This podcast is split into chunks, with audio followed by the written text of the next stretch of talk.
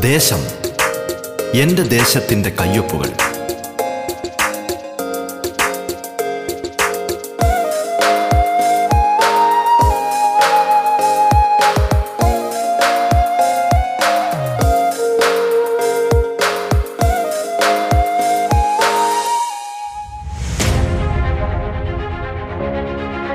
നമസ്കാരം പ്രിയ ശ്രോതാക്കളെ. ദേശത്തിലേക്ക് സ്വാഗതം. പതിനഞ്ചാം നിയമസഭയിലെ ജനപ്രതിനിധികൾ അതിഥികളായി എത്തുന്ന പ്രത്യേക പരിപാടിയാണ് ദേശം. കേരളത്തിലെ നൂറ്റി നാൽപ്പത് നിയോജക മണ്ഡലങ്ങളിലൂടെ അതിന്റെ വൈവിധ്യങ്ങളിലൂടെ ജനകീയ വിഷയങ്ങളിലൂടെ വികസന പദ്ധതികളിലൂടെ സാംസ്കാരിക ചിത്രങ്ങളിലൂടെ എന്നുവേണ്ട എല്ലാ തലത്തിലുമുള്ള സമഗ്രമായ ഒരു യാത്രയാണ് ദേശം കൊണ്ട് അർത്ഥമാക്കുന്നത്. ഈ യാത്രയിൽ തങ്ങളുടെ നിയോജക മണ്ഡലത്തിന്റെ നേർചിത്രങ്ങൾ കേരളത്തിന് മൊത്തമായി പരിചയപ്പെടുത്തുന്നത് അതത് മണ്ഡലങ്ങളിലെയും ജനപ്രതിനിധികളാണ്. ഒരു നാട് വിശ്വാസപൂർവം ചുമതലകൾ ഏൽപ്പിച്ചവർ. നാടിനായുള്ള സ്വപ്നങ്ങളും കാഴ്ചപ്പാടുകളും പങ്കുവയ്ക്കുന്നിടമാണിത്. നിങ്ങൾക്കൊപ്പം ഞാൻ ധന്യലക്ഷ്മി.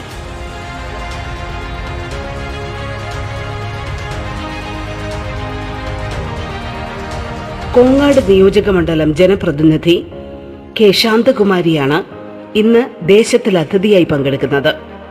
സ്വാഗതം ദേശത്തിന്റെ ഇന്നത്തെ അധ്യായത്തിലേക്ക്.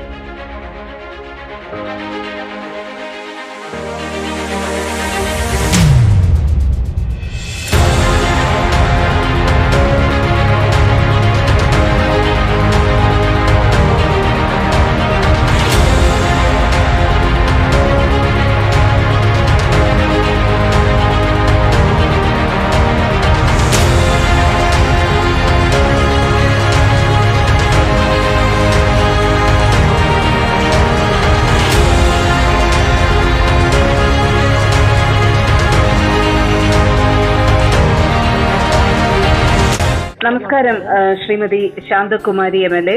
സ്വാഗതം റേഡിയോ കേരള ദേശത്തിലേക്ക്. ഓക്കെ നമസ്കാരം. കൊങ്ങാട് നിയോജക മണ്ഡലത്തെ എങ്ങനെയാണ് പ്രിയപ്പെട്ട ശ്രോതാക്കൾക്കായി പരിചയപ്പെടുത്തുക ആമുഖമായി? നമസ്കാരം. ഈ കോങ്ങാട് നിയോജക മണ്ഡലം എന്ന് പറയുന്നത് രണ്ടായിരത്തി പതിനൊന്നിൽ രൂപീ രൂപീകരിച്ചിട്ടുള്ള പുതിയ മണ്ഡലമാണ്. രണ്ടായിരത്തി പതിനൊന്നിന് ശേഷം നടന്നിട്ടുള്ള രണ്ട് തെരഞ്ഞെടുപ്പുകളിലും എൽ ഡി എഫിന് മേൽക്കൈയുള്ളൊരു മണ്ഡലം കൂടിയാണ്. ഏതാണ്ട് ഒൻപത് ഗ്രാമപഞ്ചായത്ത് ഉൾക്കൊള്ളുന്നതാണ്. പറളി മങ്കര കേരളശ്ശേരി അതുപോലെ തന്നെ കോങ്ങാട് തച്ചമ്പാറ കാരാകുഷി കാഞ്ഞിരപ്പുഴ തുടങ്ങിയ പഞ്ചായത്ത് ഉൾക്കൊള്ളുന്നതാണ് കോങ്ങാട് മണ്ഡലം. അപ്പോൾ യഥാർത്ഥത്തിൽ അവിടെ പൊതുവായിട്ടുള്ള ഒരു ഇഷ്യൂ എന്ന് പറയുന്നത് മലയോര കർഷകരുടെ പ്രശ്നങ്ങളുണ്ട്. ട്രൈബൽ കോളനികളുള്ള ഒരു മണ്ഡലം കൂടിയാണ്. പട്ടികജാതി വിഭാഗത്തിൽപ്പെടുന്ന ആളുകൾ ഏറെ കൂടുതൽ താമസിക്കുന്ന ഒരു പ്രദേശം കൂടിയാണ്. ഏറ്റവും കൂടുതൽ കർഷകർ തൊഴിലാളികൾ ഇവിടെയൊക്കെ തന്നെ പ്രധാനപ്പെട്ട ജീവിത പ്രശ്നങ്ങളുമായി ബന്ധപ്പെട്ടുള്ള അതുപോലെ തന്നെ അഗ്രികൾച്ചർ മേഖലയിലുള്ള ഇഷ്യൂസ് ഒക്കെ നിലനിൽക്കുന്ന ഒരു മണ്ഡലം കൂടിയാണ് കോങ്ങാട് നിയോജക മണ്ഡലം എന്ന് പറയുന്നത്. എം എൽ എ സംബന്ധിച്ചിടത്തോളം ഈ മണ്ഡലവുമായുള്ള ആത്മബന്ധം വർഷങ്ങൾ നീണ്ട ഒരു പ്രവർത്തന മേഖല തന്നെയാണോ കോങ്ങാട്? എങ്ങനെ എത്രത്തോളം അടുപ്പമുണ്ട് മണ്ഡലവുമായി?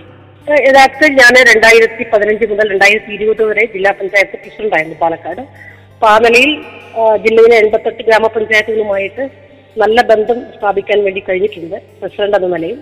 കൂടാതെ സംഘടനാ രംഗത്തുള്ള പ്രവർത്തനത്തിന്റെയൊക്കെ ഭാഗമായിട്ട് മഹിളാ അസോസിയേഷന്റെ സ്റ്റേറ്റ് ലീഡർഷിപ്പിൽ ഉണ്ടായിരുന്ന ആളായിരുന്നു. അത് തുടർന്ന് രണ്ടായിരത്തി പതിനൊന്നിൽ പി കെ എസ് പട്ടികജാതി ക്ഷേമസമിതി ക്ഷേമ സമിതി രൂപീകരിച്ചതിന് ശേഷം ഞാൻ അതിന്റെ നാഷണൽ ലെവലിലുള്ള സെൻട്രൽ എക്സിക്യൂട്ടീവ് അംഗമായിട്ട് പ്രവർത്തിക്കുകയാണ് അപ്പൊ ആ നിലയിലൊക്കെ തന്നെ നമുക്ക് കൂടുതൽ പട്ടികജാതിക്കാർക്കിടയിലൊക്കെ തന്നെ പ്രവർത്തിക്കാനും അവിടുത്തെ കാര്യങ്ങൾ അറിയാനും ഒക്കെയുള്ള അവസരം ലഭിച്ചിട്ടുണ്ട്. ഒരു ആത്മബന്ധം സ്വാഭാവികമായി നമുക്കുണ്ടാവും. പഞ്ചായത്തുകളെ സംബന്ധിച്ചിടത്തോളം ആണെന്നുണ്ടെങ്കിൽ ജില്ലാ പഞ്ചായത്ത് പ്രസിഡന്റായിരിക്കുന്ന സന്ദർഭങ്ങളിൽ ഒരു പഞ്ചായത്ത് അച്ചമ്പാറ ഗ്രാമപഞ്ചായത്ത് ഒഴികെ ബാക്കിയെല്ലാം തന്നെ എൽ ഡി എഫ് പഞ്ചായത്തായിരുന്നു. ഒട്ടേറെ പദ്ധതികളിൽ ഉദ്ഘാടനങ്ങളും പരിപാടികൾക്കൊക്കെ ആയിട്ട് ആ പഞ്ചായത്തിലെല്ലാം പോകാൻ വേണ്ടി കഴിഞ്ഞിട്ടുണ്ട്. പ്രത്യേകിച്ചും കരിമ്പ ഗ്രാമപഞ്ചായത്ത്. ഞാൻ നേരത്തെ കരിമ്പ സൂചിപ്പിച്ചില്ലാന്ന് തോന്നുന്നു. കരിമ്പ പഞ്ചായത്ത് കൂടി ഈ മണ്ഡലത്തിന്റെ ഭാഗമാണ്. അപ്പോൾ കരിമ്പ ഗ്രാമപഞ്ചായത്ത് യഥാർത്ഥത്തിൽ പാലക്കാട് ജില്ലാ പഞ്ചായത്തിന്റെ ഏറ്റവും അഭിമാനകരമായ ഒരു പദ്ധതിയുടെ പ്രദേശം കൂടിയാണ്. മീൻവെല്ലം ജലവൈദ്യുത പദ്ധതി രണ്ടായിരത്തി പതിനാലിൽ കമ്മീഷൻ ചെയ്തിരുന്നു. അത് കരിമ്പ ഗ്രാമപഞ്ചായത്തിലെ കല്ലടിക്കോടം മലനിരകളുടെ സൈഡായിട്ടാണ് നിലകൊള്ളുന്നത്. അപ്പം അവിടെ നിരന്തരം പോകാനും അത് പിന്നെ ജില്ലാ പഞ്ചായത്തിന്റെ പദ്ധതി എന്ന നിലയ്ക്ക് ഒട്ടേറെ തവണ പ്രദേശത്ത് പോകാനും അവിടുത്തെ ഭരണസമിതിയും അവിടുത്തെ ഞങ്ങളുടെ സംഘടനാ സംവിധാനത്തെ ഒക്കെ തന്നെ നല്ല- രൂപത്തിൽ കോണ്ടാക്ട് ചെയ്യാനും ഒരു വൈകാരിക ബന്ധം ഉണ്ടാക്കാനും കഴിഞ്ഞിട്ടുണ്ട് ആ പ്രദേശം. നിങ്ങൾ കേട്ടുകൊണ്ടിരിക്കുന്നത് ദേശം.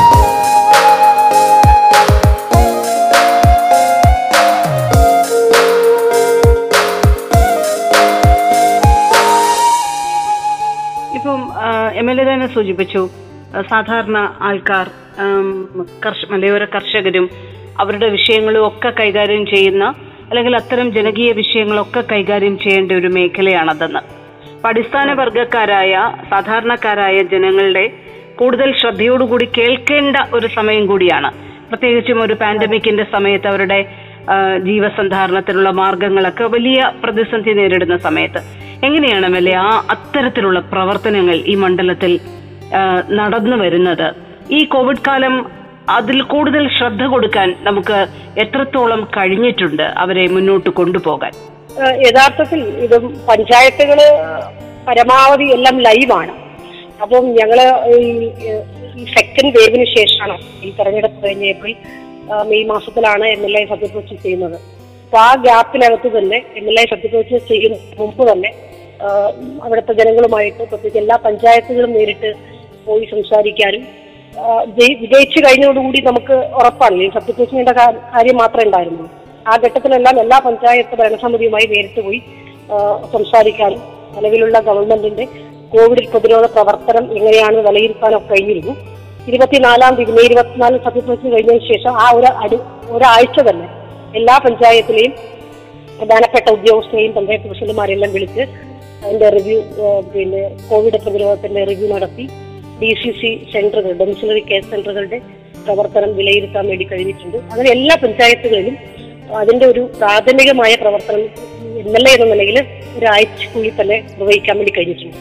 അപ്പോൾ യഥാർത്ഥത്തിൽ അവർക്ക് വലിയൊരു പ്രചോദനമാണ്. കാരണം നമ്മൾ ഈ ഒരു പ്രത്യേക സാഹചര്യത്തിൽ മാറി നിൽക്കുകയായിരുന്നില്ല മറിച്ച് ഇങ്ങനെ അങ്ങോട്ട് പോയി കാര്യങ്ങൾ അന്വേഷിക്കുകയും ഒക്കെ ചെയ്യുമ്പോൾ തന്നെ ഭരണസമിതിക്ക് ഒരു ആത്മവിശ്വാസം ഒരു ആത്മധൈര്യം കൊടുത്തുകൊണ്ട് അവരെ കോർഡിനേറ്റ് ചെയ്യുക എന്നുള്ളതായിരുന്നു. ഇപ്പോൾ വാർ റൂം തുറന്ന തുറക്കുന്ന കാര്യങ്ങളിൽ അതുപോലെ തന്നെ ശേഷം അതിന്റെ തുടർ ദൈനംദിന പ്രവർത്തനങ്ങൾ പ്രത്യേകിച്ച് വലിയ മോണിറ്ററിംഗ് കമ്മിറ്റികളെല്ലാം തന്നെ പിന്നെ രണ്ട് ദിവസവും കൂടുമ്പോൾ യോഗം ചേരാറുണ്ട്. അപ്പം പരമാവധി അത്തരം യോഗങ്ങളിലൊക്കെ ഞാൻ നേരിട്ട് പിന്നെ വിളിച്ചന്വേഷിക്കുക ചിലതെല്ലാം ഓൺലൈൻ മീറ്റിംഗ് നടത്തുക. അങ്ങനെ പൊതുവായി ഒമ്പത് പഞ്ചായത്തുകളെ നല്ല രൂപത്തിൽ കോർഡിനേറ്റ് ചെയ്യാൻ വേണ്ടി കഴിഞ്ഞിട്ടുണ്ട് എന്നുള്ളൊരു വലിയ ആത്മവിശ്വാസമുണ്ട്. ഈ കോവിഡ് കാലവുമായി ബന്ധപ്പെട്ട ഒരുപാട് വിഷയങ്ങൾ ചർച്ച ചെയ്യപ്പെടുകയാണ്. ഇപ്പൊ ലോക്ക്ഡൌണും അത് പതിയെ തുറന്നു കൊടുക്കുന്ന പ്രക്രിയകൾ നടക്കുന്നു. അതേസമയം വീണ്ടും നിയന്ത്രണങ്ങൾ ഒരു വശത്തോട് നടക്കുന്നു.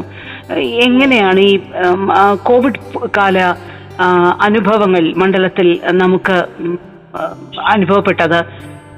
വാക്സിനേഷൻ പ്രതിരോധ പ്രവർത്തനങ്ങൾ ഇതൊക്കെ എങ്ങനെ ഏകോപിപ്പിക്കപ്പെടുന്നുണ്ട് അവിടെ?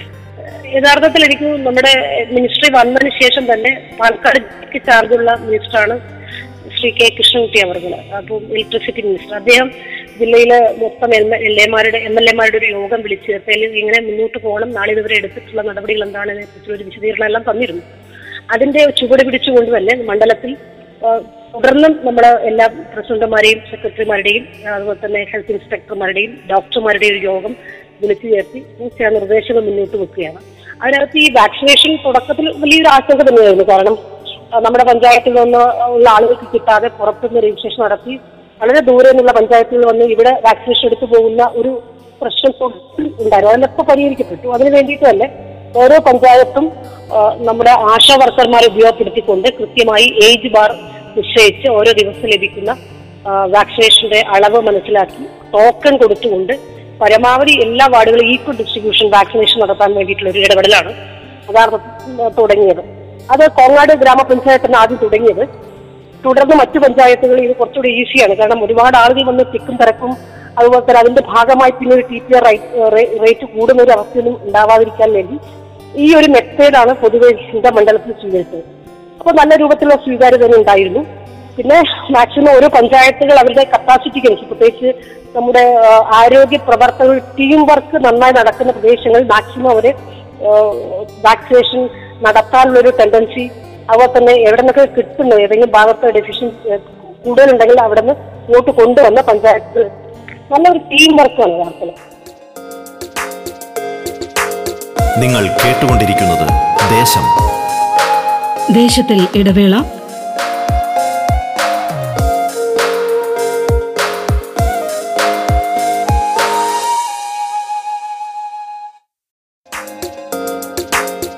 ദേശം തുടരുന്നു. കോങ്ങാട് നിയോജക മണ്ഡലം ജനപ്രതിനിധി ശ്രീമതി കെ ശാന്തകുമാരിയാണ് ദേശത്തിൽ അതിഥിയായി പങ്കെടുക്കുന്നത്.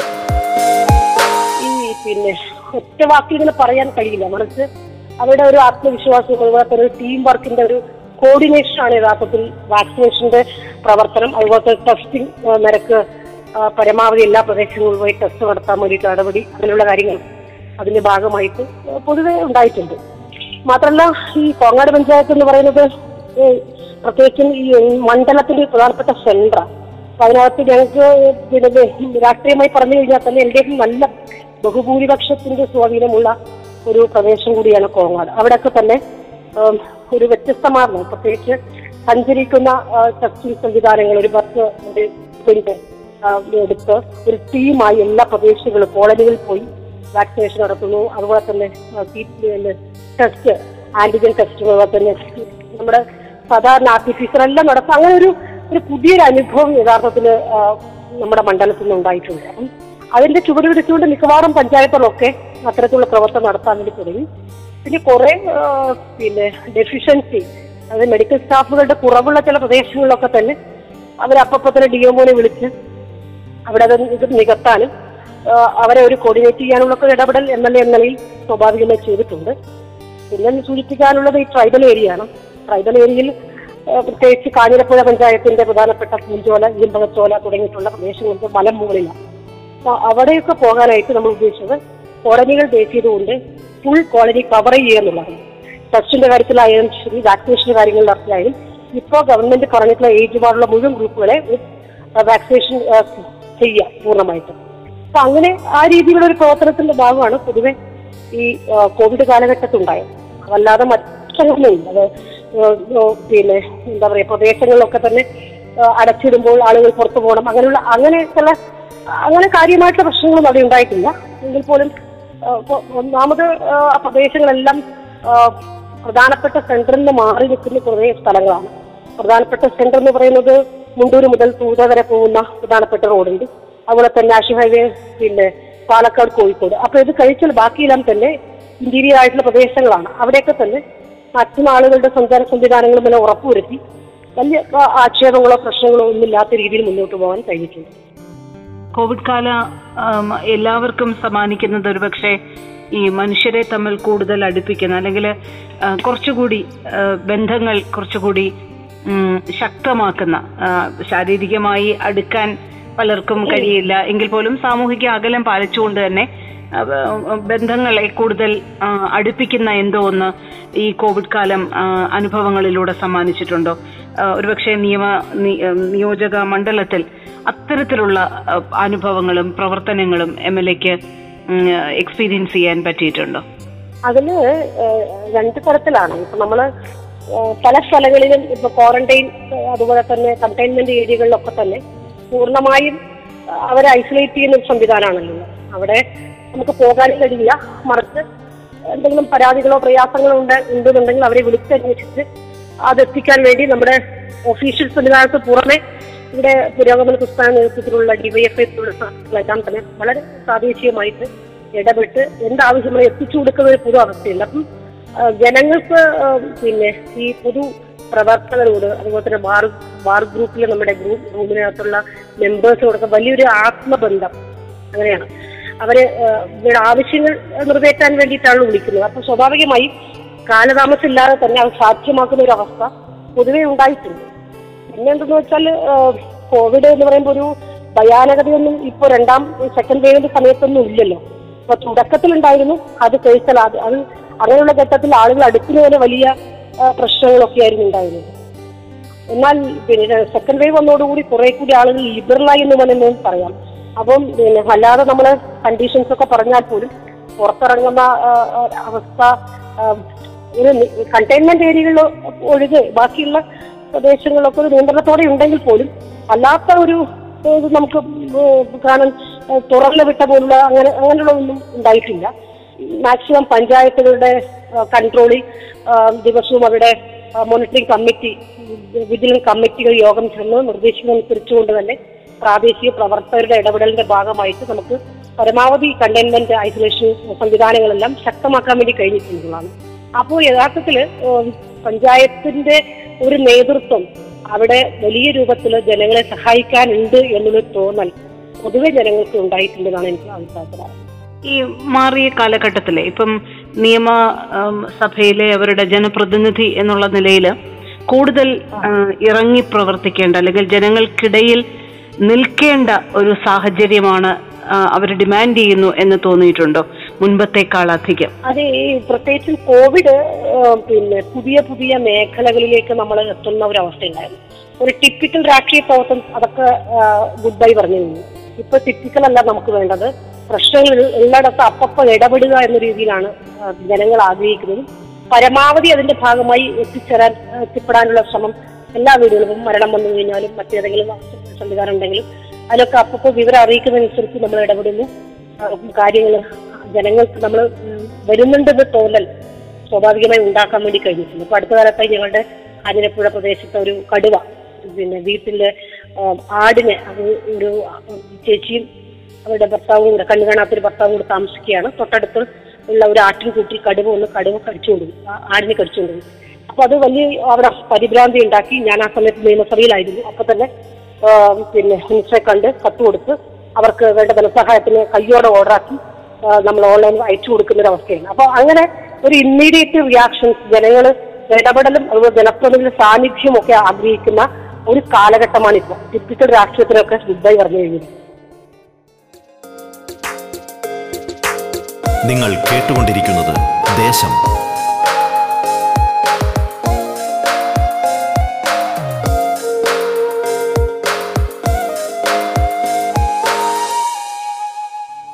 അതുമായിട്ട് അഡാപ്റ്റ് ചെയ്യാൻ നമുക്ക് കഴിയുന്നുണ്ടോ?